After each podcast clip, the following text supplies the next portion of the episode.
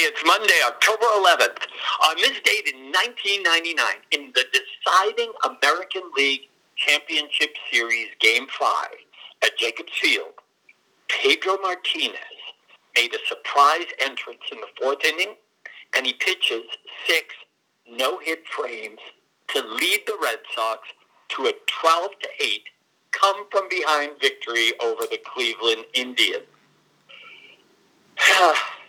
and if you saw that amazing game last night, you know the Red Sox came from behind again. So what I want you to do today is not get deterred by obstacles or negative talk. Push through those obstacles. Push through the negative talk. With perseverance, you'll come from behind and seize.